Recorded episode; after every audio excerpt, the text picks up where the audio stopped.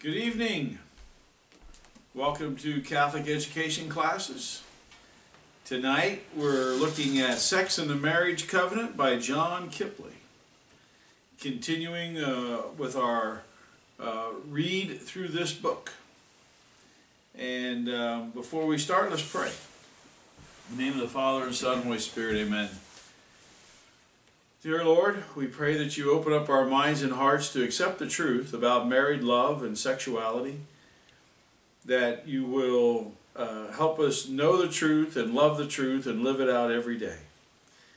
Glory be to the Father, and to the Son, and to the Holy Spirit. As it was in the beginning. Is now and ever shall be, world without end. Amen. St. Vincent Ferrer, Pray for us. pray for us. In the name of the Father, Son, Holy Spirit. Amen. All right. Well, we're on page 58. And we are in the chapter called Birth Control and the Marriage Covenant. And we just finished off uh, a section that said that contraceptive behavior goes against the marriage covenant and therefore it is immoral intrinsically dishonest, as Pope Paul VI said in Humanae Vitae. So we're at the bottom of page 58, number 4. How is systematic natural family planning to be evaluated in terms of the marriage covenant? By systematic natural family planning, NFP, I mean the effort to achieve or avoid pregnancy through an informed awareness of the fertile and infertile times of the wife's fertility menstrual cycles.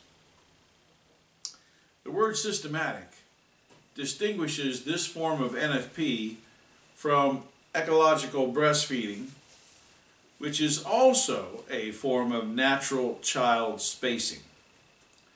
There's no moral question about spacing babies with ecological breastfeeding. And there's no moral question about using systematic NFP to achieve pregnancy. The statement is sometimes made, however, that couples using NFP to space or avoid pregnancies are acting for the same purposes as couples using contraceptive behaviors, and that therefore the two behaviors are morally the same. Some use this line of argument to justify contraception.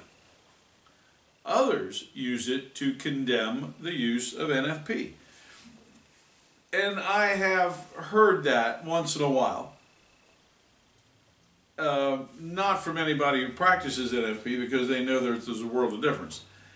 But I've heard people who really don't understand what they're talking about. They'll just say, oh, well, it's the same thing and and there are some like super traditional Catholics who haven't really thought it through, who say NFP is wrong, you know, because you're just doing the same thing that contraceptors do. And on the other side, people who are using contraception, they're saying, well, you're just doing the same thing as us. Believe me, it's a world of difference, and we're going to see the difference here in a moment. And, and I would throw in there that there's the modern language is not ecological breastfeeding. Oh yeah. It is called natural contraception.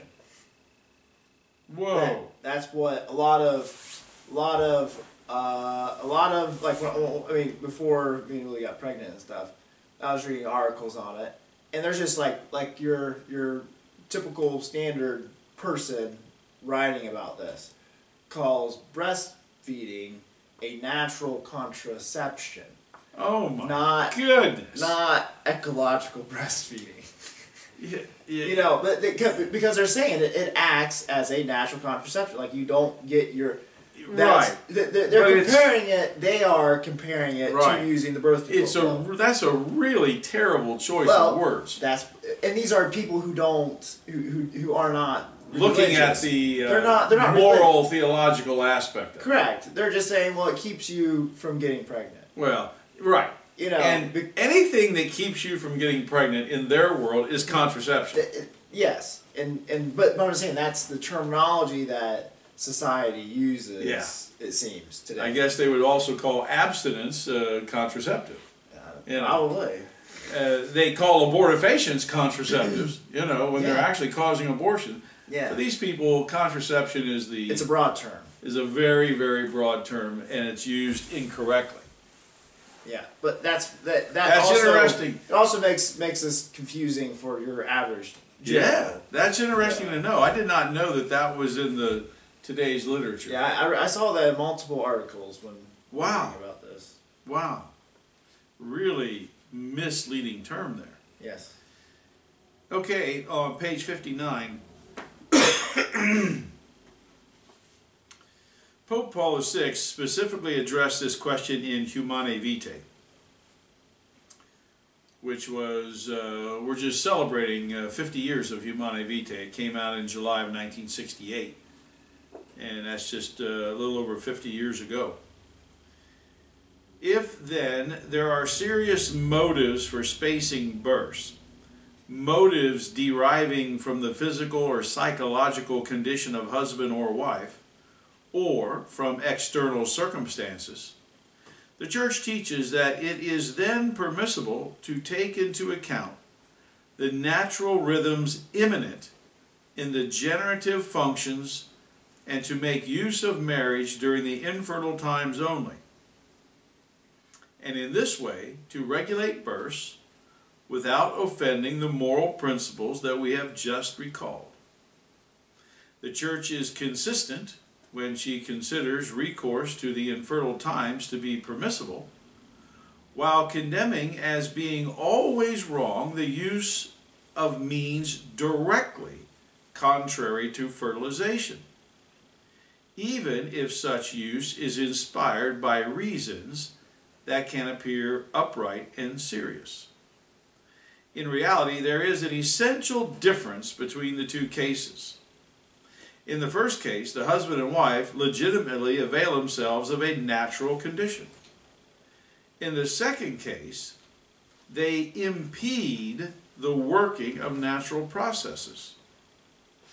It is true that in both cases the married couples agree in positively willing to avoid children for plausible reasons, seeking to be certain that offspring will not result. But it is likewise true that only in the first case do they provide do they prove able to abstain from the use of marriage during the fertile times. For when for proper motives procreation is not desirable, then making use of it during the infertile times to manifest affection and to safeguard mutual fidelity. By doing so, they give proof of a love that is truly and fully virtuous. Pope John Paul II also responded in Familiaris Consortio to the suggestion that there is no real moral difference between using contraception and using natural family planning as follows. Quote, Theological reflection is able to perceive and is called to study further the difference, both anthropological and moral, between contraception and recourse to the rhythm of the cycle. It is a difference which is much wider and deeper than is usually thought. One which involves, in the final analysis, two irreconcilable concepts of the human person and of human sexuality. Yes, contraception and NFP are drastically different. In the one case, you're working with God, the God-given nature of a of a woman's cycle, and in the other one, you are purposely frustrating the God-given nature of the woman's cycle and of uh, sexual intercourse. You're in the one, you're having sexual intercourse in the fertile time, and you're frustrating the outcome. In the other one, you are not having sexual intercourse during the fertile time. I don't see how you can get much different than this. You're doing two totally different things here. And you're not doing two totally different things. When you impede the natural outcome of the action, you are working against God's natural fruitfulness of intercourse. I mean, to frustrate God's will is the very definition of sin. And that's exactly what you're doing in contraception. In natural family planning, you're not frustrating God's will in anything. You're, you're not impeding or frustrating the natural outcome of intercourse because you're only having intercourse during the infertile time. And there's no rule saying you got to have intercourse every day of your life. So it's as different as black and white. But a lot of people don't see it.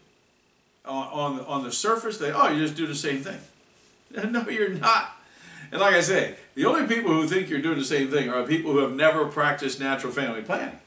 Because when you practice natural family planning and you abstain from intercourse, you find out very quickly you're doing something very different than what they're doing. For clarity, two points should be noted. First of all, the end does not homogenize the means.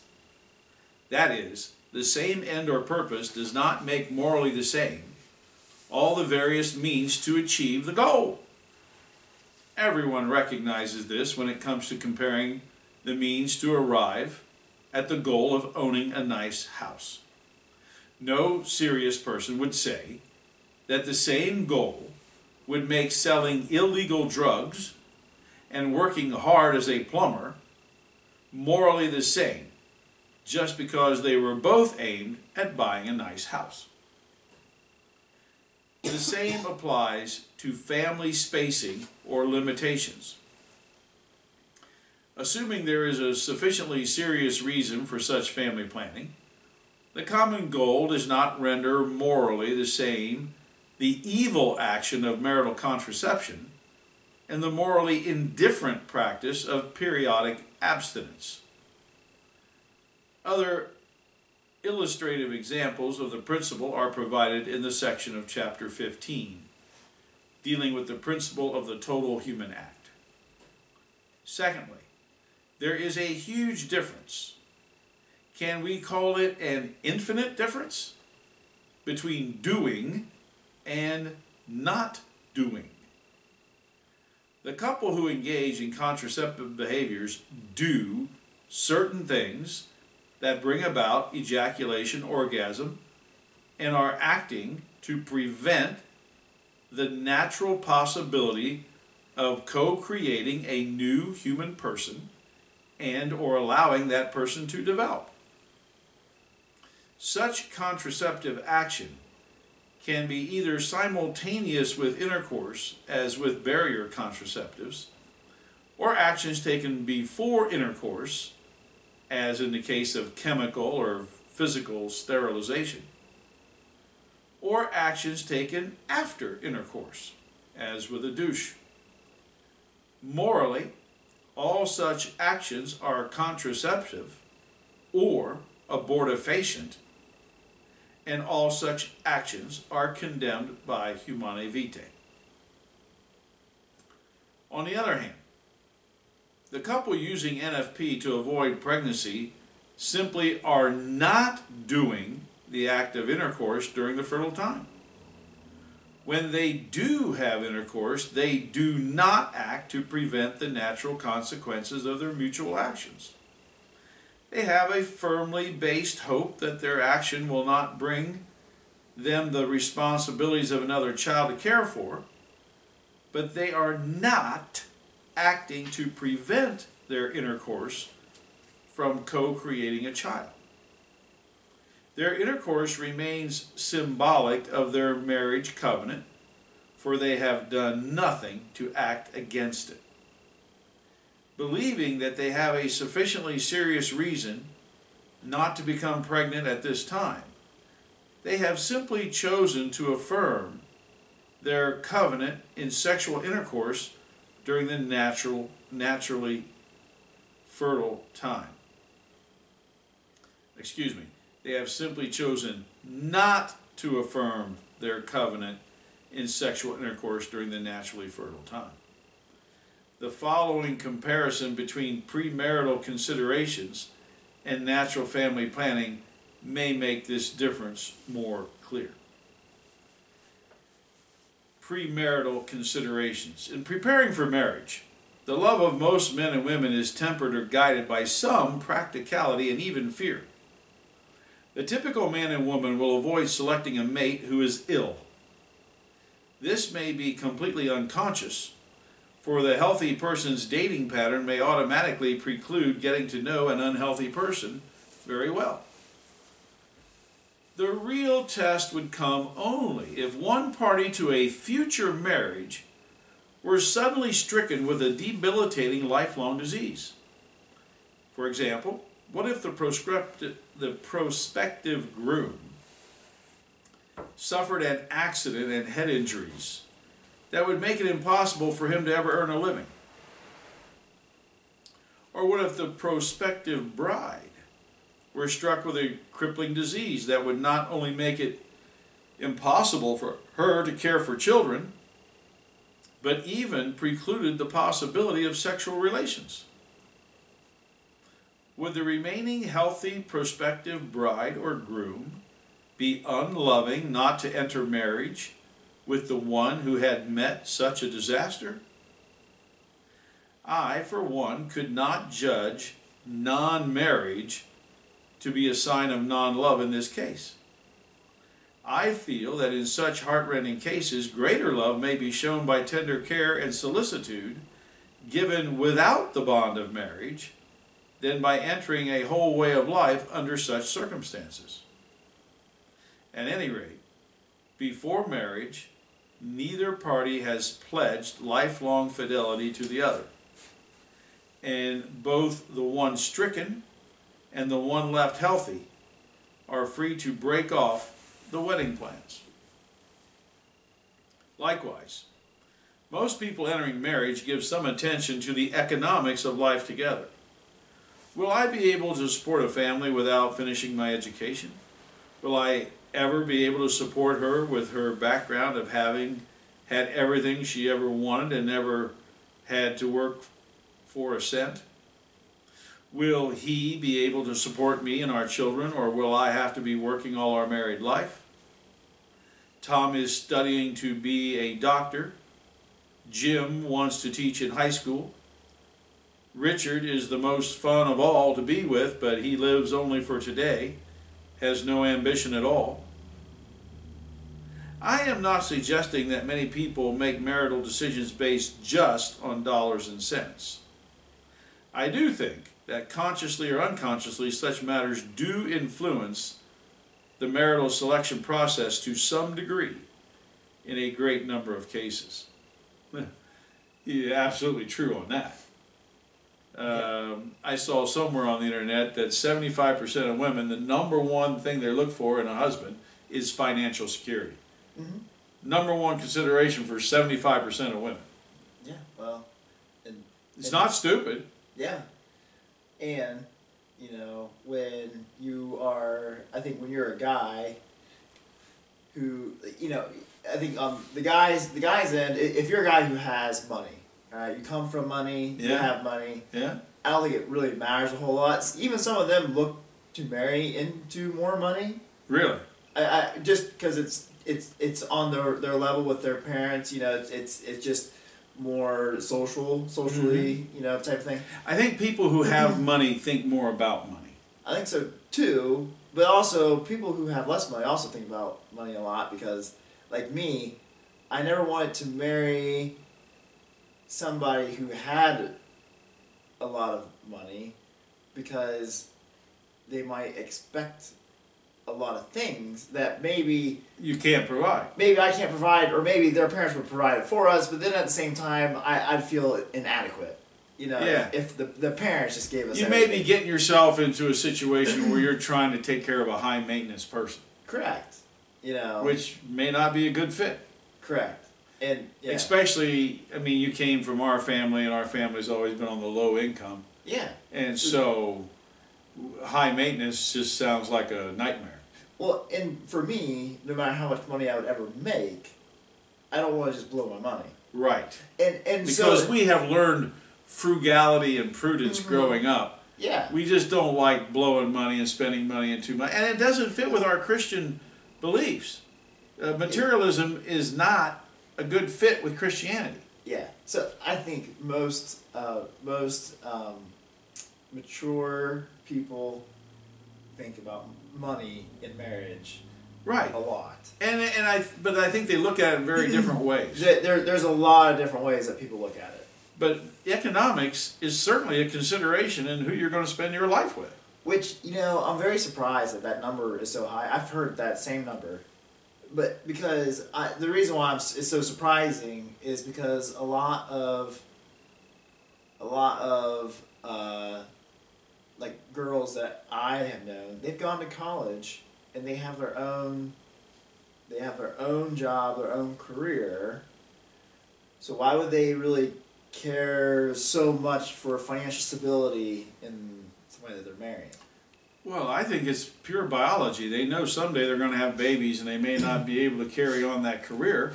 And I think they want somebody who can keep the money coming in. It's called stay at home dad. Yeah, oh well. But it's, you know that. Yeah. That's another, that's a whole other topic. yeah. Back to our text. Finally, I think it is fair to say that the whole selection process is based on the hopes of maximizing the for better and minimizing the risk of for worse in marriage, of course. That people do this is not unloving. It is to recognize that in marriage the couple will want as many things in their favor as possible. That love is more than mutual attraction to each other's face and figure. I think it is fair to say that most people do try to minimize the risk through various selection techniques before they enter into marriage. Furthermore, many couples and individuals recognizing the difficulties of married life try to reduce the risk not only through the selection process, but also by postponement of marriage until they are able to accept the full responsibilities of marriage. This is not being inhuman or cold and calculating, although it does involve the destruction of marriage seen as an idol to be worshipped or the panacea of everyone's personal problems. It is simply the recognition that the covenant of marriage involves far more than the expression of affective love and doing things together. It involves a recognition that is sometimes good and even necessary to postpone the full union of the marital embrace in order to secure some of the other goods associated with responsible marriage. Couples such as these try to minimize the risk in marriage in a responsible way without negating in any way the risk inherent in the faith commitment of marriage itself. Having attempted to be prudent in their planning and timing, they still enter into marriage knowing that the best laid plans of men often go astray and that their commitment is not based on their plans but exists rather in spite of the fact that their plans and hopes may fail. Yeah it, it's just imprudent to rush into marriage sometimes. You're not being unloving, you're being smart. Some couples may find that their socio-economic educational backgrounds make it possible to eliminate almost completely the external risk to which any marriage is liable. Others may not even care about such matters, or if they do, they are unable to do much as much as they would like to do about them. I would be the last one in the world to say that the marriage of a young couple who marry without any savings, income, education, or job prospects, but only a strong love for each other is any more or any less of a valid marriage than that of a couple who have such factors as material advantages. I totally agree. The point is that when either type of couple marry, they do so without reservation and recognize that any plans are subordinate to their marriage covenant. You know, once you enter into the covenant, it's for better or worse, no matter what you had planned. Mm-hmm. And you may think you got all the economic advantages and everything's nailed down, but it can all go to hell in a handbasket very quickly. Mm-hmm. Through a disease, through an accident, through a lawsuit, through a bankruptcy, Yeah. things can go down the hill very quickly. Well, and, and and I think I think my generation actually over is is over uh, plans or overweights or is I I think there are many in your generation who are yeah I mean they're they, they might be trying to overdo the external factors a little bit too much. yeah because because I also look at it They wait I- for six, seven, eight years to get married. and, and and I look at it this way. I mean, I got married much faster than Yeah, almost all of my friends. Yeah. You know, from, from the from the time dating dating my future wife to being married. And but I look at this like when when you when you know that this is the person you're going to marry. Why wait?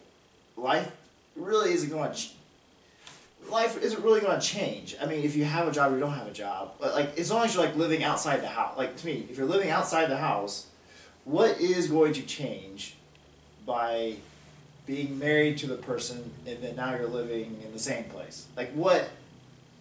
What's if you're both in school, you're both in school. You're either living. well, the whole idea is if you start having babies, life changes dramatically That's true. in many ways. Yes. And so, are you ready to start having mm-hmm. babies? I think that's a big question. Well, yes, but in you know it. Yeah, but I don't know. I, I feel like life is short, and at how many more years are you gonna put on to Yeah, waiting? yeah. I mean, you wait four Yeah. more years. Right. that's just Everybody has different considerations. yeah, yeah. I just think my my generation does wait a long time. They they are. They're waiting so late to get married, it's crazy. To attempt to reduce the risk of marriage before entering into it is one thing. It would be something of an entirely different nature if the couple together or either one separately were to exclude positively the risk itself of marriage. For example, what if a couple before marriage agreed that in the case of a crippling or debilitating sickness after marriage, they would be free agents once again? Or what if a couple agreed to stick together as long as everything was working out satisfactorily, but that they would be free agents once again if the union didn't work out? Such couples simply wouldn't be married, no matter how grandiose the ceremonies, even if they were presided over by the Pope himself. To the outside world, such arrangements may look like marriages, but they are not. They are only agreements to cohabitate as long as the sun is shining and the roses are blooming and the jasmine is filling the bedroom with perfume. Yeah, that's not marriage. Marriage is an unconditional commitment of your life to the other person. If you say, well, if it doesn't work out, we'll just get divorced and we'll be free agents. That's not marriage. Natural family planning. By comparison, the couple who practices NFP are like the couple who attempt to reduce the external risk of marriage by the postponement of a marriage date until various conditions are more satisfactory. The couple practicing periodic abstinence are likewise trying to reduce the risk of the problems that they see associated with the pregnancy at this time by postponing the full sexual union as an expression of their love. They do not love each other less during the time of abstinence, any more so than they loved each other less during a chaste courtship. During the time of periodic abstinence, they will have to show affection and love for each other in a manner akin to their chaste behavior before marriage.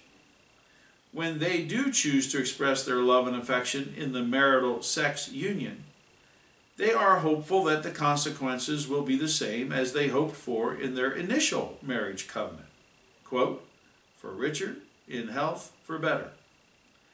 They are hopeful that a pregnancy that they think will bring conditions of, quote, for poor, in sickness, for worse, will not occur.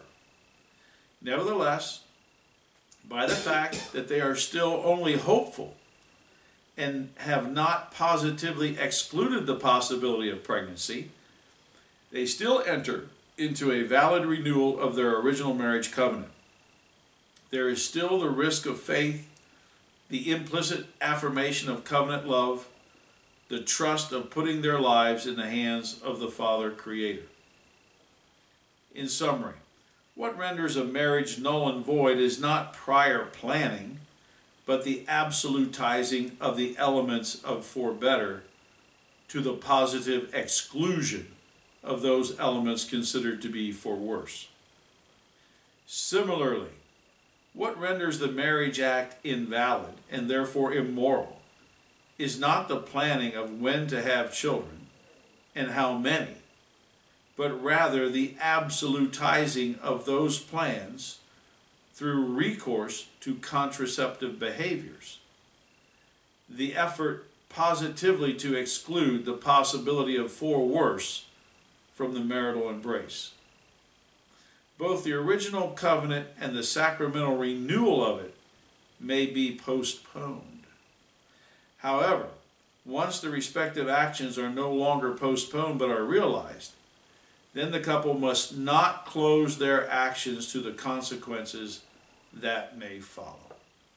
So, in NFP, you're trying to avoid children sometimes, you're trying to have children other times. And that is perfectly okay because you're working with the natural cycle that God put in place. In contraception, you are saying no. I'm not going to give myself completely to this other person, which is what the marriage covenant is about. Uh, I'm not going to give my fertility to this other person. I'm going to chemically or surgically sterilize myself or do something to stop it. And in that way, you are not renewing your marriage covenant. The marriage covenant is a full and total commitment and you are withholding your fertility, which is one of the greatest uh, gifts God has ever given you. So you're not giving yourself. You're saying that you're giving yourself in the act of intercourse, but you're not actually doing it. You've done something to frustrate the natural outcome of that intercourse. Where in NFP, you're not doing that. You're simply avoiding intercourse during the fertile times. And when you do have intercourse in what you think is the infertile time, it's possible it could turn out you could get pregnant, and you're and you're going to accept that. See, so the commitment is still there. The total commitment is there.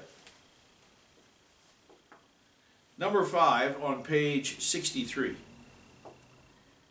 How does the covenant theology of sexuality correspond with the teaching of the Roman Catholic Church? The Catholic Church has not adopted any particular theology of sexuality as its own, not even the theology of the body developed by Pope John Paul II. The actual teaching of the Church regarding sexuality can be summarized in a few statements, just as the basics of the natural moral law are summarized in the Ten Commandments. Such a summary would look something like this 1. Husbands, love and respect your wives as Christ loved the church and gave himself up for her. 2. Wives, love and be subject to your husbands as the church is subject to the Lord. 3. If you marry, thou shalt marry for life. 4. If you marry, thou shalt be generous in having children in accordance with your circumstances. And, you know, and that's it's kind of a tricky one there. The circumstances for one married couple having one baby might be generous because of certain physical and and and external and, and I mean there's a billions of people and there's billions of different situations.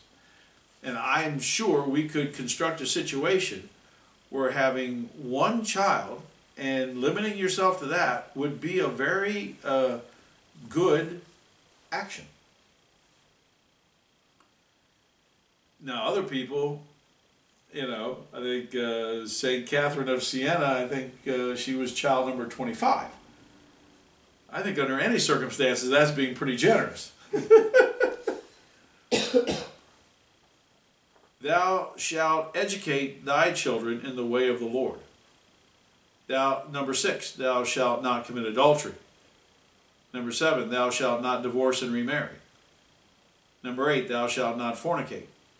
Number nine, thou shalt not commit homosexual acts. Ten, thou shalt not close the marriage act to the transmission of life. Eleven, thou shalt not seek venereal pleasure outside of marriage. Twelve, thou shalt not seek orgasm outside the marriage act. 13. Thou shalt not look at others with lustful intentions. 14. Thou shalt not tempt others to lust after you through dress, word, or action. While the contents of this book have not dealt with each of these points, the covenant theology of sexuality supports the entirety of Catholic teaching regarding sexuality. If I understand, correctly the theology of the body developed by Pope John Paul II, the covenant theology of sexuality is very similar. The starting points are different. The theology of the body starts with an analysis of the human condition, the meaning inherent in the physical act of sexual intercourse and it concludes that sexual relations are a nuptial act. The covenant theology of sexuality starts with the observation that sacred scripture and even other sources regard sexual relations as having their full and proper meaning only within marriage. Then it analyzes what makes a couple married and concludes that sexual intercourse is intended by God to be a true marriage act, a renewal of the original marriage covenant. From that point on, it appears to me that the application of the theology of the body and the covenant theology of sexuality would be identical. However, I leave it to scholars who are interested in both approaches to determine such similarities or any dissimilarities. The phrasing of the covenant theology of sexuality is advantageous for instruction. Sexual intercourse is intended by God to be a renewal of the marriage covenant, at least implicitly. Almost every couple is capable of standing of understanding that God has a plan for sex and that he intends that 1 sex is supposed to be a marriage act, 2 that is supposed to reflect their original for better and for worse marriage commitment. And three, that their sexual relations should never be opposed to their original marriage vows. Six. So, in, in summarizing that question, you know, the covenant theology of sexuality, which is presented in this book, is in 100% accord with the teaching of the Roman Catholic Church. Six, is systematic natural family planning morally permissible? Or should couples just let the babies come as they may? It may seem to some readers that this is a purely academic question, not a real one. Not so. In 1985, a Protestant writer condemned the whole notion of natural family planning and placed NFP in the same category as contraception. Yeah, I remember that whole controversy back in the mid 80s. It was called the full quiver. Mm-hmm. You know. I remember you telling me about. Yeah. And this Protestant fellow, I mean, he condemned NFP, saying, well, you're not letting God have his way. Basically, you should have as many children as you can possibly have and that is that can be very imprudent. unwise, and unchristlike. But he thought so. He thought that was the way to go. His whole full quiver thing. In 1990, I received a four page single space typewritten letter from a Catholic gentleman trying to prove that the Catholic teaching allowing natural family planning is erroneous. That same year, I received at least four letters telling me that the writers would no longer support the Couple to Couple League for Natural Family Planning because they had decided to let the babies come according to God's providence.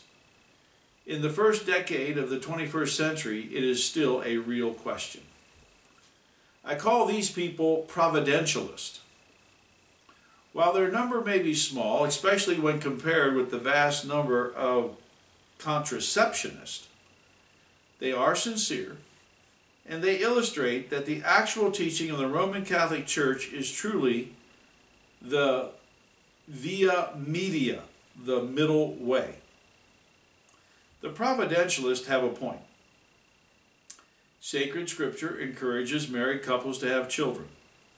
The first commandment of the Bible is still in effect Be fruitful and multiply, and fill the earth and subdue it. Toward the end of the New Testament, we read Women will be saved through bearing children if she continues in faith and love and holiness with modesty. 1 Timothy 2:15. Thus, it is no exaggeration to say that from front to back, the Bible calls for married couples to have children. Second, for centuries, Catholic theology taught that the primary purpose of marriage was the procreation and education of children, and that the development of the unitive aspects of marriage was secondary. Again, certain quotations from writers of the past, even saints, make it appear that they forgot St. Paul's candid acceptance of marital relations for relief of sexual tension. At first glance, their statements appear to label as venially sinful any marital intercourse not consciously seeking pregnancy.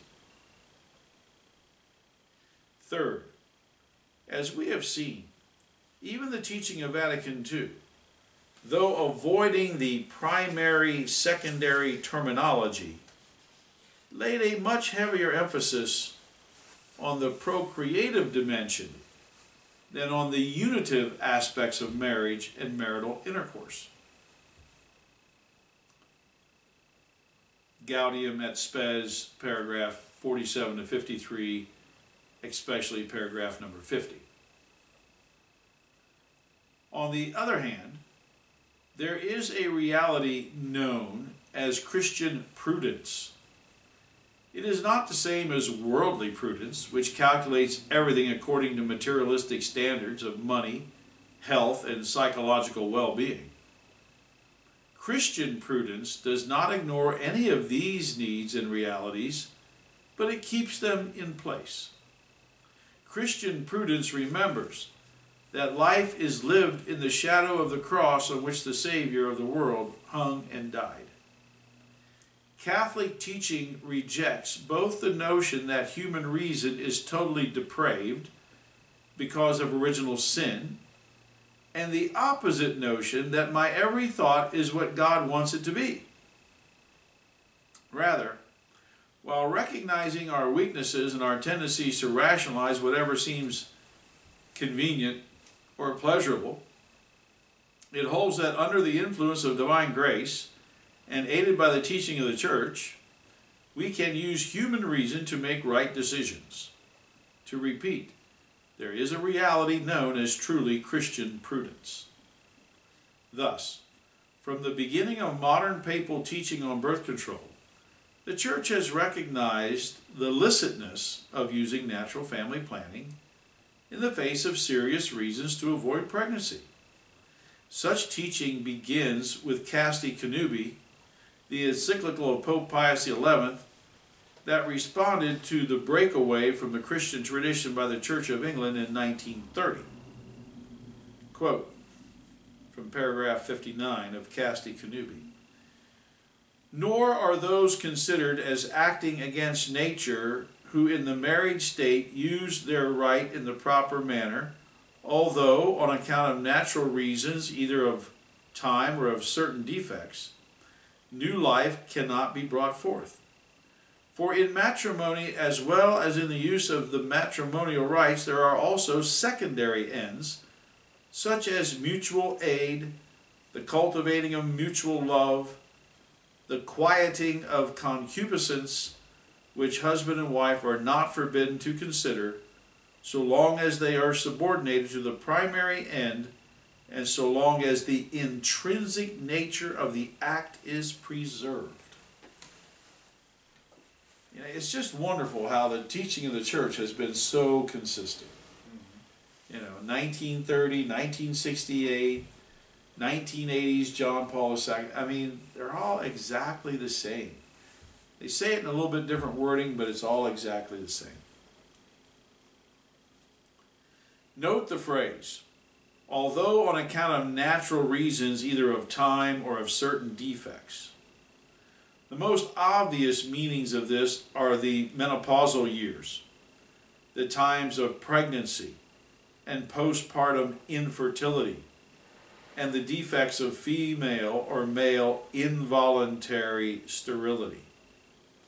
It is not immediately clear whether the Pope also was including the times of natural infertility during the normal female menstrual cycle since Pius XI did not use the term rhythms of infertility, used by Paul VI in Humanae Vitae, it is sometimes questioned whether Pius XI was approving of systematic recourse to the infertile times to avoid pregnancy when he wrote the paragraph quoted above.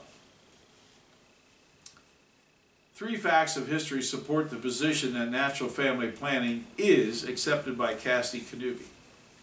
One, there had been medical speculation about the infertile time of the cycle since 1840, and this had raised questions about having relations only during the infertile time to avoid pregnancy.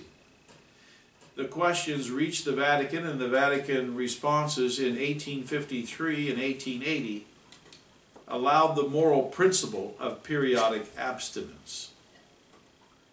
Thus, despite the inaccuracy of the medical speculations. They guessed the infertile time was about mid cycle. Actually, the most fertile time.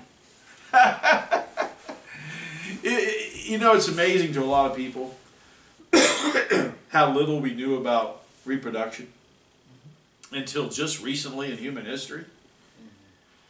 I think a lot of people today, you know, with all of our biological knowledge about conception and the, you know, the growth of the child and everything, they kind of think, well, we always knew this. You're crazy.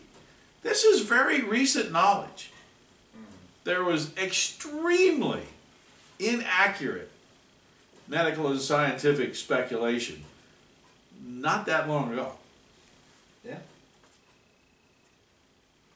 Okay, back to our text. The Vatican had approved the principle of systematic NFP a full 77 years before it became a practical possibility. This background was certainly known to Pope Pius XI. Number two, the Vatican is a great listening post.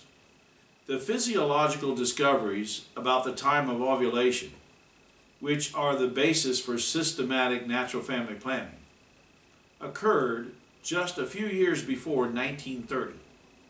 And the formulation of the first form of natural family planning called rhythm or calendar rhythm was even closer to 1930.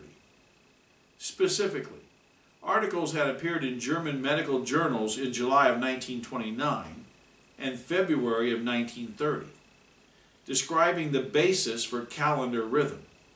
It is almost unthinkable that word about the new discoveries in Austria and Japan had not reached Rome, the papal advisors, and the Pope. 3. As calendar rhythm became well known in the 1930s, the Pope never said anything against it. On October 29, 1951, Pope Pius XII reaffirmed the validity of using natural family planning to avoid pregnancy in an address to Italian midwives. And the Second Vatican Council explicitly recognized the role of Christian prudence in making decisions about family size. Gaudium et Spes was dated December 7, 1965. And approximately two and a half years later, July 25, 1968, Pope Paul VI issued Humanae Vitae, his definitive reaffirmation of the traditional teaching against marital contraception. As has already been noted, he explicitly allowed natural family planning. Pope John Paul II made teaching against marital contraception the primary teaching effort of the first 10 years of his pontificate, 1978 to 1988. He also did more to promote the knowledge of natural family planning than any previous pope. In his teaching document Familiaris Consortio, the Pope contrasts recourse to natural family planning with contraception. Contraceptive couples, quote, act as arbiters of the divine plan, and they manipulate and degrade human sexuality, and with it themselves and married partners, by altering its value of total self giving. Thus, the innate language that expresses the total reciprocal self giving of husband and wife is overlaid through contraception by an objectively contradictory language, namely that of not giving oneself totally to the other. As we said before, it's body language. It is a big lie. The body says, I give myself to you completely, but it's not so. The couple who use NFP act in an entirely different way. When, instead, by means of recourse to period, periods of infertility, the couple respect the inseparable connections between the unitive and procreate, procreative meanings of human sexuality, they are acting as ministers of God's plan and they benefit from their sexuality according to the original dynamism of total self giving without manipulation or alteration. The Holy Father then continues in Familiaris Consortio to note that the difference between using contraception and natural family planning is much wider and deeper than is usually thought one which involves in the final analysis two irreconcilable concepts of the human person and of human sexuality. Having reaffirmed the traditional teaching, John Paul II talks about the help the church provides for couples experiencing difficulties. In addition to the necessary spiritual virtues and the sacraments, he notes that, quote, the necessary conditions for understanding and living the moral teaching also include knowledge of the bodily aspect and the body's rhythms of fertility.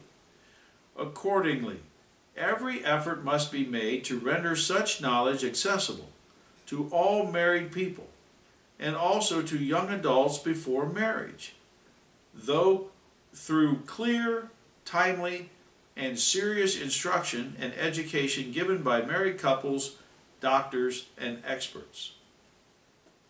Though thoroughly aware that knowledge is not virtue, he continues. Knowledge must then lead to education in self control. Hence, the absolute necess- necessity for the virtue of chastity and for permanent education in it. Furthermore, the church has to help.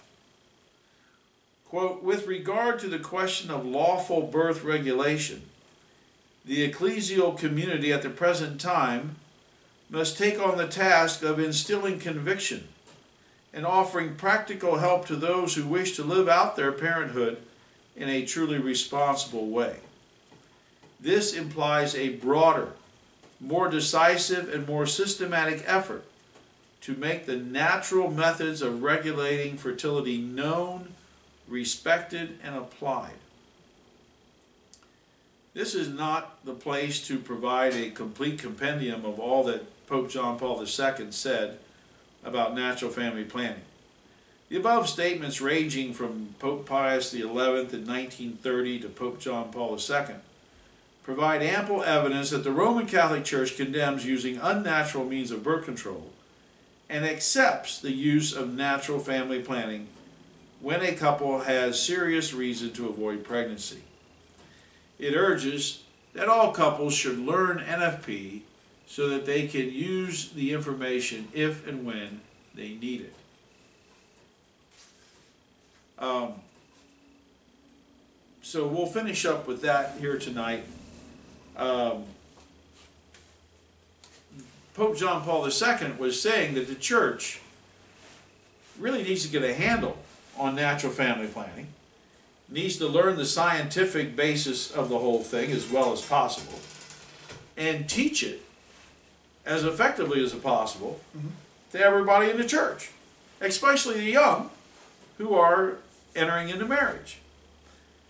It is very discouraging that natural family planning is not being taught as much as it should be.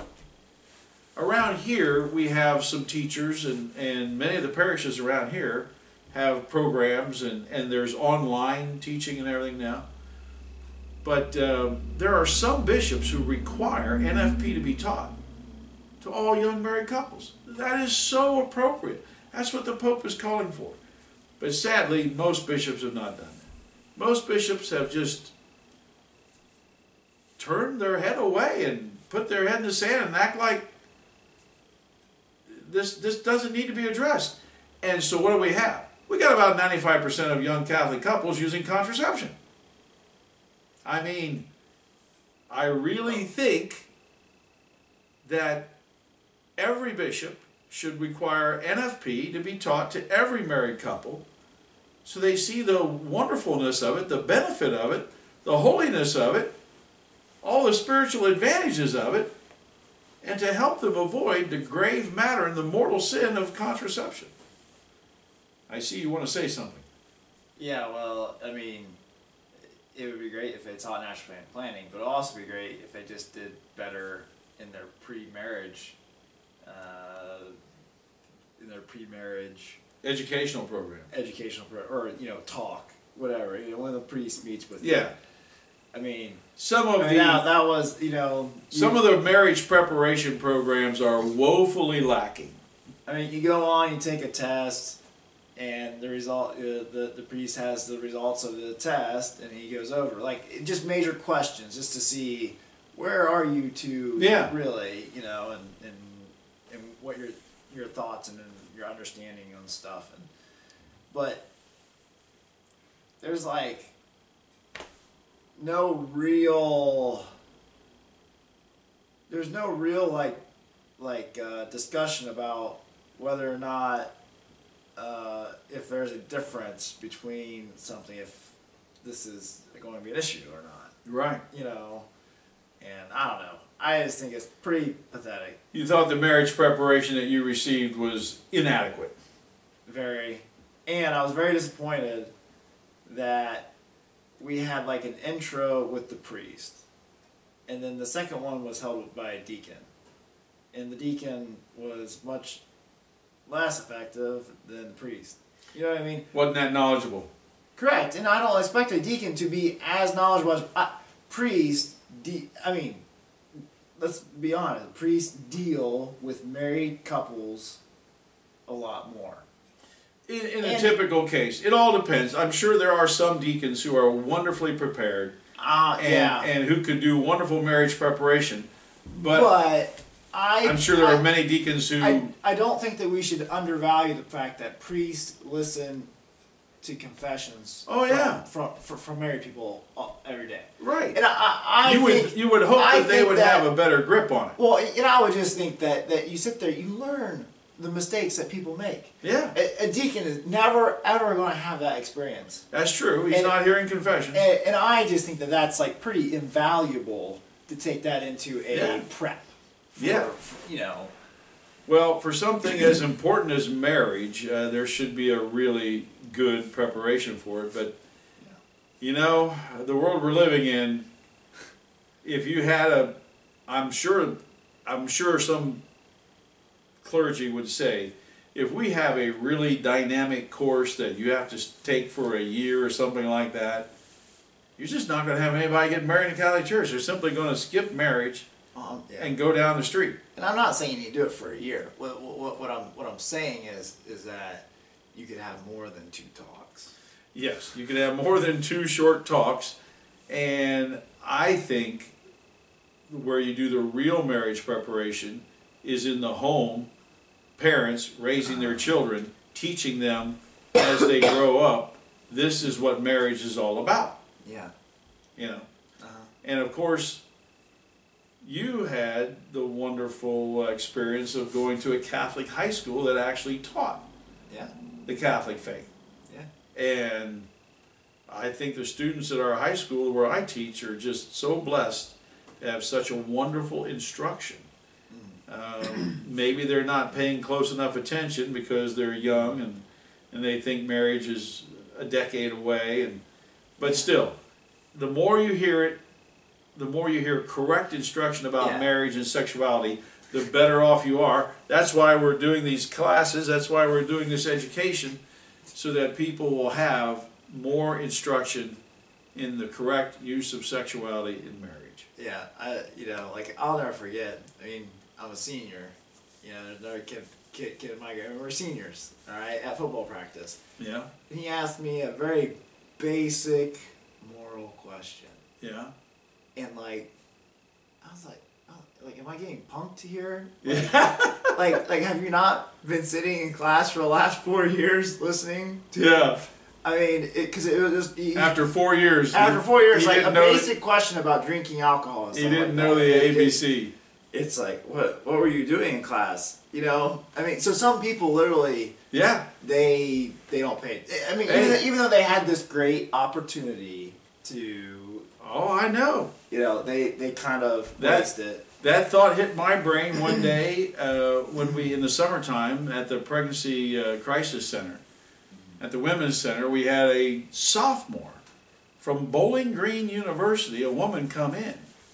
And when she saw the video on the development of the baby inside of her, broke down crying and she said, I can't have an abortion, I'm already a mother.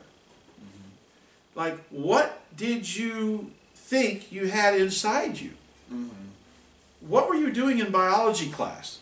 Yeah. Had did you not learn anything in biology class mm-hmm. under human development? Yeah. Did you think you had a bicycle in there? What'd you think? Yeah. Of course it's a baby in there.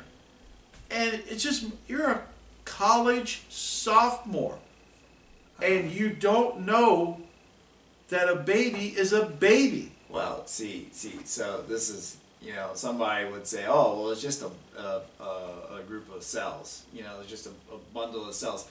But you know, somebody who was talking about, you know, a pro-life person who was giving a talk about abortion and stuff like that. He said, "Well, you know, somebody tried to use that on him." They said, "Well, it's, it's just a bundle of cells." And he said, "Well, you're just a bundle of cells." Right? You know, because that's what we are. We're a bundle You of cells. You can say that about I, I'm I trillions mean, of every- cells. everybody's a bundle of cells. Yeah.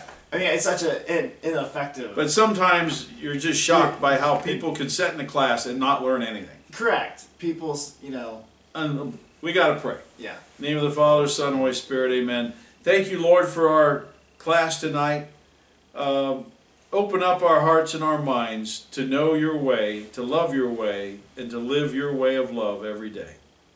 Glory be to the Father, and to the Son, and to the Holy Spirit, As it as it was in the beginning, is now, never shall be, world without end. Amen. In the name of the Father, Son, and Holy Spirit. Amen.